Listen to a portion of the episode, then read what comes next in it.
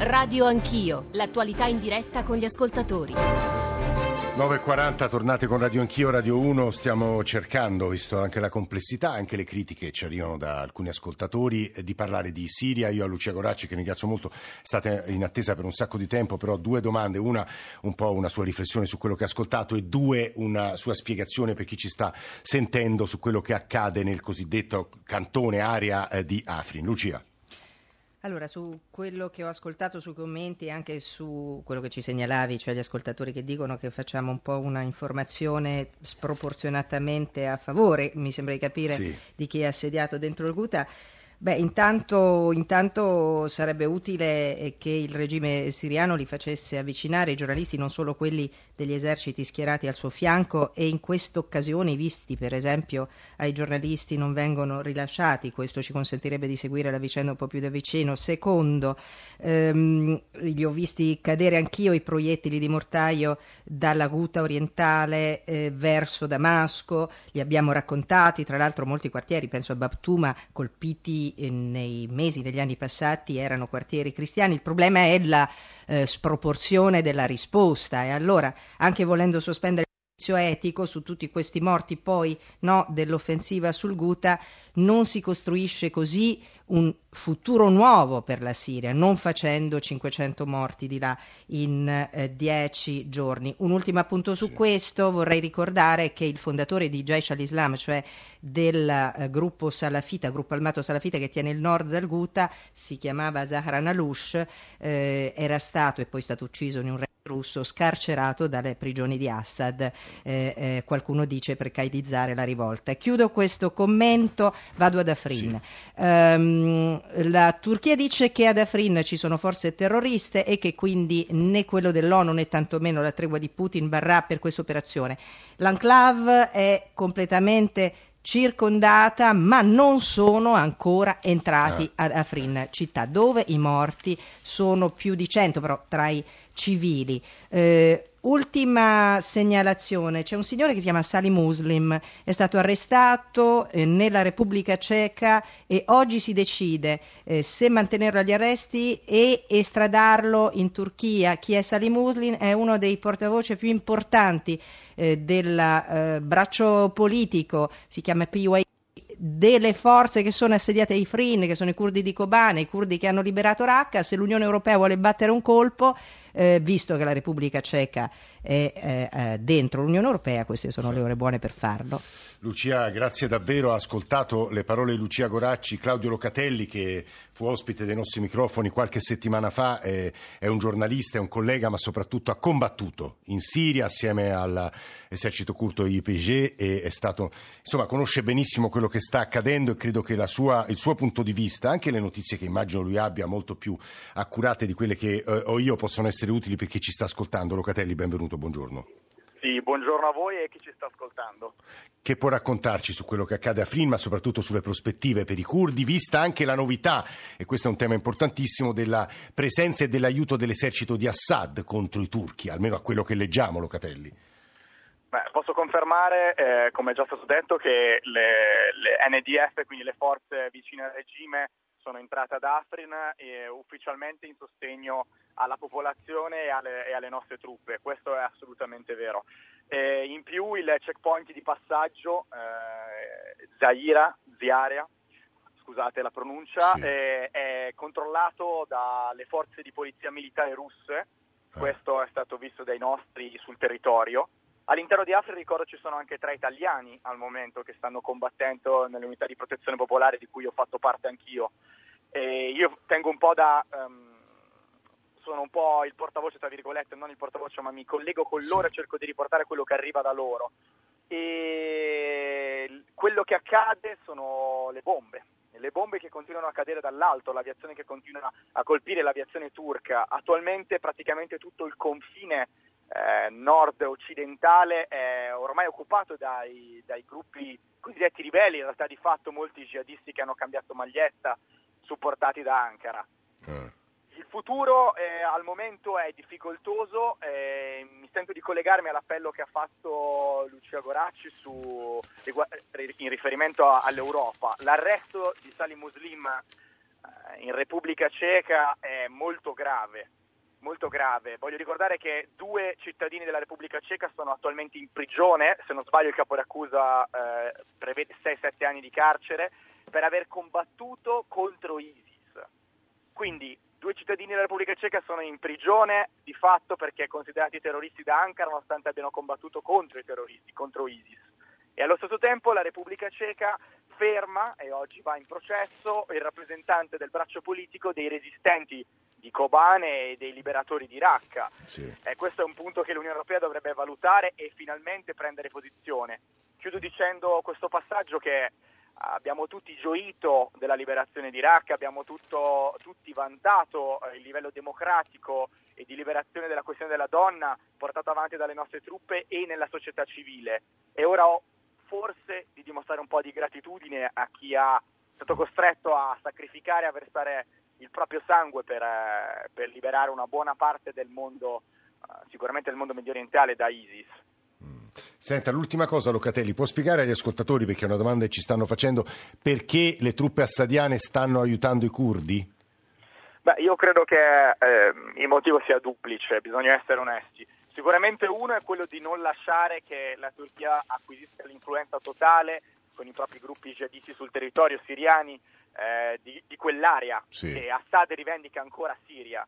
Il, eh, il secondo motivo probabilmente è anche quello di assicurarsi una presenza di Assad in quell'area forse anche eh, a possibile scapito della, delle nostre stesse truppe in realtà, ma questo è presto per dirlo. Sicuramente c'è un interesse per eh, recuperare quell'area da, da Damasco, per Damasco e tenerla sotto il proprio controllo. Bisognerà vedere i futuri sviluppi. Al momento la situazione militare è ancora fortemente sbilanciata eh, in favore dei jihadisti, dei turchi, ma è anche giusto dire che dal 20 gennaio quella che doveva essere un'offensiva esatto, alla Blitzkrieg di pochi giorni si è rivelata invece un pantano perché le nostre truppe e i nostri guerriglieri stanno combattendo di fatto con pochissime armi perché è vero ma valorosamente questo, dice ma valorosamente. Claudio Locatelli grazie davvero per questa sua testimonianza. Vi dicevo eh, capisco che dieci minuti siano pochi per un paese dalla storia dolorosa, complicata, enorme, potenzialmente ricchissimo,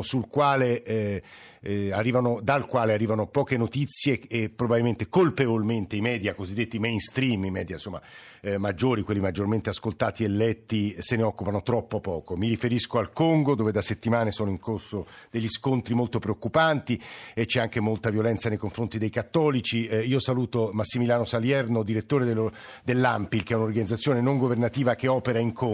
Salierno, benvenuto, buongiorno. Buongiorno a voi. Capisco che sia difficilissimo sintetizzare in pochi minuti quello che sta accadendo in Congo, ma credo sia bene che gli ascoltatori sappiano quanto è critica la situazione in quel grande paese africano. Assolutamente, la situazione è veramente drammatica. Io vorrei ricordare che eh, occuparsi del futuro del Congo, anche se è un paese di cui si sente parlare molto poco, eh, diciamo sui giornali. Ricordiamo, Saliano, che venerdì scorso c'è stata una, esatto, un digiuno e una preghiera di Papa Bergoglio. Esattamente, esattamente. Mm. Occuparsi del futuro del Congo vuol dire, eh, ricordiamo, occuparsi del futuro dell'Italia. Ecco, io penso che ehm, i nostri politici dovrebbero eh, mettere in agenda eh, questa gravissima crisi congolese e coinvolgere anche la comunità internazionale per cercare delle modalità per Che succede Salierno in Congo? Lo spieghi agli ascoltatori. Sostanzialmente, sostanzialmente il, mandato, il secondo mandato del presidente eh, Joseph Kabila è scaduto a fine 2015. Eh, si sarebbero dovute tenere le nuove elezioni elezioni, ma eh, il Presidente e il partito che lo sostiene non vogliono abbandonare il potere. Hanno cercato all'inizio di ehm, cambiare la Costituzione, quindi fare in modo che per legge si potesse rinnovare ulteriormente il mandato del Presidente, un po' quello che sta succedendo anche in Cina, ecco il Presidente cinese, però è stato bloccato dalla, dall'opposizione e, e ehm, grazie alla mediazione del, della conferenza episcopale congolese si è riusciti ad arrivare il 31 dicembre 2016 a un accordo che si chiama proprio accordo di San Silvestro, con il quale tutte le parti politiche, quindi governo e opposizione, ehm, avevano raggiunto l'accordo di eh, indire delle nuove elezioni nell'anno 2017, cosa che non è avvenuta. Ehm, chiaramente alla base di tutto ci sono gli interessi economici, fortissimi interessi economici eh, che ruotano intorno al Congo. Il Congo è uno dei paesi più ricchi del esatto, mondo. Eh, esatto, assolutamente, soprattutto poi la zona ehm, dei vulcani, la zona dei grandi laghi, quindi quella al confine con il, il Ruanda, con uh, l'Uganda, il Burundi, e, e in cui ci sono queste riserve eh, ricchissime di minerali preziosi. Una volta il Congo eh, esportava caucciù quando era, stato, eh, era, quando era la proprietà personale del re Leopoldo del Belgio, poi successivamente si sono scoperte le miniere d'oro, poi si è passati alla fase dei diamanti che hanno avuto il, un ruolo di primo piano soprattutto negli anni 90. Adesso a farla da padrone è il coltan che è un minerale, eh, è l'insieme di due minerali in cui è contenuta la tantalite, che è il, il, materiale che si trova in tutti i componenti elettronici che noi utilizziamo giornalmente, parlo di telefonini, certo, di computer, eh, di sì. televisori e pensate che l'80% del, del, delle riserve di questo minerale sono proprio in Congo, soprattutto nella regione del, del Kivu, del sud Kivu e nord Kivu. Quindi chi ha il controllo di, questi, di queste ricchezze ha ovviamente una, una possibilità economica veramente ehm, Salerno, scusi se la interrompo, torno da lei, a Certo. parte che, che mi è arrivato un lungo messaggio di un eh, docente che insegna in Congo e che doveva essere con noi stamane e ci spiega poi le ragioni per la sua anche di prudenza, mancata partecipazione, ma ci sono delle considerazioni che credo sia interessante che io vi faccia ascoltare, ma adesso eh, abbiamo raggiunto, temo che la linea sia un po' disturbata, quindi avrete un ascolto eh, un po' difettoso, Eh, padre Franco Bordignon che è un missionario saveriano che vive in Congo. Padre Franco, buongiorno, benvenuto. Buongiorno, buongiorno a tutti. Che notizie può darci sulle- sulla situazione? Lei dove si trova esattamente, padre? Io vengo al paese, eh, un capo che è il capoluogo di provincia della regione del sud che è il confine con il Rwanda. L'ispezione qui c'è è stata... Padre, la, la- sentiamo malissimo, proviamo, ci stava dicendo si trovava nella zona del Kivu, la proviamo a, chiamare, a richiamare fra un minuto. Nel frattempo, mentre proviamo a richiamare eh, Padre Franco in Congo, volevo leggervi quel messaggio che, che vi dicevo. Eh, per quanto riguarda la mia partecipazione, eh, mi farebbe piacere, ma è un momento molto delicato e per me rischioso perché sono individuabile come bianco. Infatti, eh, mentre prima essere dalla parte della Chiesa cattolica era una sicurezza, oggi non è più così perché è proprio la Chiesa ad essere per la prima volta contro il regime. Quindi chi è vicino alla Chiesa, come me che insegno all'Université Catholique du Congo a Kinshasa, che come sapete è la capitale, è in pericolo se si espone. Hanno assaltato le chiese e la gente pacifica che manifestava con i crocifissi, corone del rosario e canti di chiesa. Purtroppo Kabila vuole ripresentanze per il terzo mandato contro il dettato costituzionale. Chi lo sostiene sono i governi occidentali che lo pilotano come un fattoccio pur di continuare a sfruttare le risorse di ogni tipo presenti in Congo a dispetto dei soprusi che la popolazione è costretta a, su- a su- a subire. A mio avviso sono due le cose da rilevare. Per la prima volta la Chiesa tutta si è schierata contro le violenze del regime e secondo il mondo occidentale continua con immensa ipocrisia a non interessarsi della situazione perché fa comodo a tutti vendere armi e sfruttare concessioni 25ennali pagandole due soldi. Padre Bordignon, l'abbiamo recuperata. Padre. Padre Bordignon. Pronto? Pronto, adesso la Sì? sentiamo meglio, padre. Padre ci stava raccontando, sì, ci- che ci stava raccontando, dove si trova e a che cosa può testimoniarci. Io mi trovo completamente all'est del paese, circa 2000 km dalla capitale e siamo verso la frontiera con il Ruanda a Bukavu che è il capoluogo di provincia della regione del sud Kivu. La situazione qui a Bukavu è abbastanza calma, a parte l'insicurezza, soprattutto notturna, di bande armate, delinquenza, eccetera. Piuttosto quello che è grave è la crisi sociopolitica che il Paese attraversa, come una crisi di una crescita di una società che vuole trasformarsi, che vuole eh, prendersi quello che gli- gli si deve, di cui ha diritto della libertà di espressione, della libertà democratica di una gestione che sia una gestione padre, che padre sia sui, eh, la situazione... eh, sulle forze di coloro che dominano. Sì? La situazione per i cattolici, è- so. la situazione per i cattolici, padre Bordignon, è complicata, è difficile, è pericolosa? No, non diciamo che è pericolosa, ma se ci sono manifestazioni, queste manifestazioni sono regolarmente represse, come è stato il 31 di, eh, di- di gennaio, come è stato ultimamente il 25 e qui il 31 di dicembre, eccetera. Tutte le, le- le- le manifestazioni di carattere religioso, marce pacifiche con crocifissi, rosari, eccetera, e preghiere e canti sono state tutte represse violentemente, ci sono stati dei morti, eh, tutte le, le- le comunicazioni internazionali ne hanno dato anche le cifre, Sì. l'ultima è quella di domenica scorsa dove ci sono stati ufficialmente due morti, uno a Kinshasa e uno a Bandak, la capitale della provincia dell'Equatore.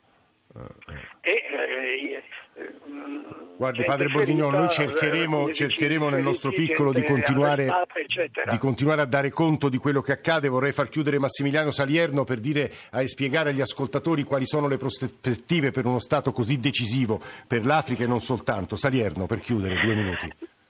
Sì, il- io posso solo dire che il Congo è, è- a parte che è uno Stato enorme, grande quanto l'Europa, però è il, è il paese chiave per la stabilizzazione politica dell'Africa. Se crolla il Congo, crolla non solo E tutti gli può equilibri crollare, africani. Salierno, questo è il punto. Può crollare assolutamente perché i numeri di sfollati che- su cui stiamo ragionando, si parla di 4 milioni di sfollati interni, non sono neanche confrontabili con i numeri che siamo abituati a conoscere noi con i migranti e i fenomeni che purtroppo siamo Cosa può evitare questo crollo. Salierno? Cosa può evitare questo Bisogna assolutamente intervenire con una politica internazionale perché solo questo può, può aiutare Una forza internazionale? regione. Una forza internazionale che eh, medi fra quelli che sono eh, gli interessi economici presenti nel paese, fra quelle che sono anche le etnie che costituiscono il Congo. Ricordiamo che nel Congo ci sono più di 250 etnie differenti, quindi tenere insieme il Congo è veramente complicato. L'unica cosa che posso dire è che se la crisi del Congo esce dai confini del Congo, eh, ecco, l'esodo biblico in confronto è una passeggiata. Eh, ecco, eh, quindi perché, è veramente perché- perché è già eh, successo in passato, centinaia e migliaia di persone. Assolutamente, Ecco. assolutamente, assolutamente. Massimiliano Salierno, Franco Bordignon, grazie per averci fornito se non altro dei primi elementi per far capire a chi ci sta ascoltando la gravità della situazione che si sta vivendo in Congo, la pericolosità, oltre che ovviamente l'impatto sulle vite, sulle condizioni di migliaia e migliaia di persone, così come sulla Siria abbiamo provato a fornirvi quegli elementi per ragionare un po' più eh, un po' più pacatamente anche su quello che accade, Eh, devo dire i messaggi stamani erano molto severi, ma insomma noi cerchiamo di fare più dignitosamente e correttamente possibile il nostro lavoro con i nostri limiti e difetti. Ci risentiamo domattina verso le sette e mezzo, siamo in chiusura, Eh, la redazione di Radio Anch'io, eh, Nicola Amadori, Alessandro Forlani, Francesco Graziani, Adamarra, Maria Grazia Santo, Elena Zabeo, in regia Mauro Convertito, eh, in console Antonio D'Alessandri, eh, Paolo Ranaldi, Massimo Vasciaveo, Emanuele Di Cavio alla radiovisione. Come sapete adesso c'è il giornale radio delle 10 e subito dopo la rassegna stampa con Giorgio Lauro e Claudio eh, Sabelli Fioretti. E l'ultimo suggerimento che vi do prima di salutarci è se volete ovviamente andate sul nostro sito, sul nostro profilo, sulla nostra app, usate la nostra app perché potete riascoltare quello che è andato in onda, interloquire con noi, scriverci a quell'indirizzo di posta elettronica radioanchio chiocciorai.it criticandoci, muovendoci o spingendoci a affrontare altri temi. Eh, domattina appuntamento in diretta alle sette e mezzo tra gli ospiti ci sarà eh, Luigi Di Maio. Grazie davvero a tutti per l'ascolto, GR1 delle 10, buona giornata a tutti, a domani. Grazie.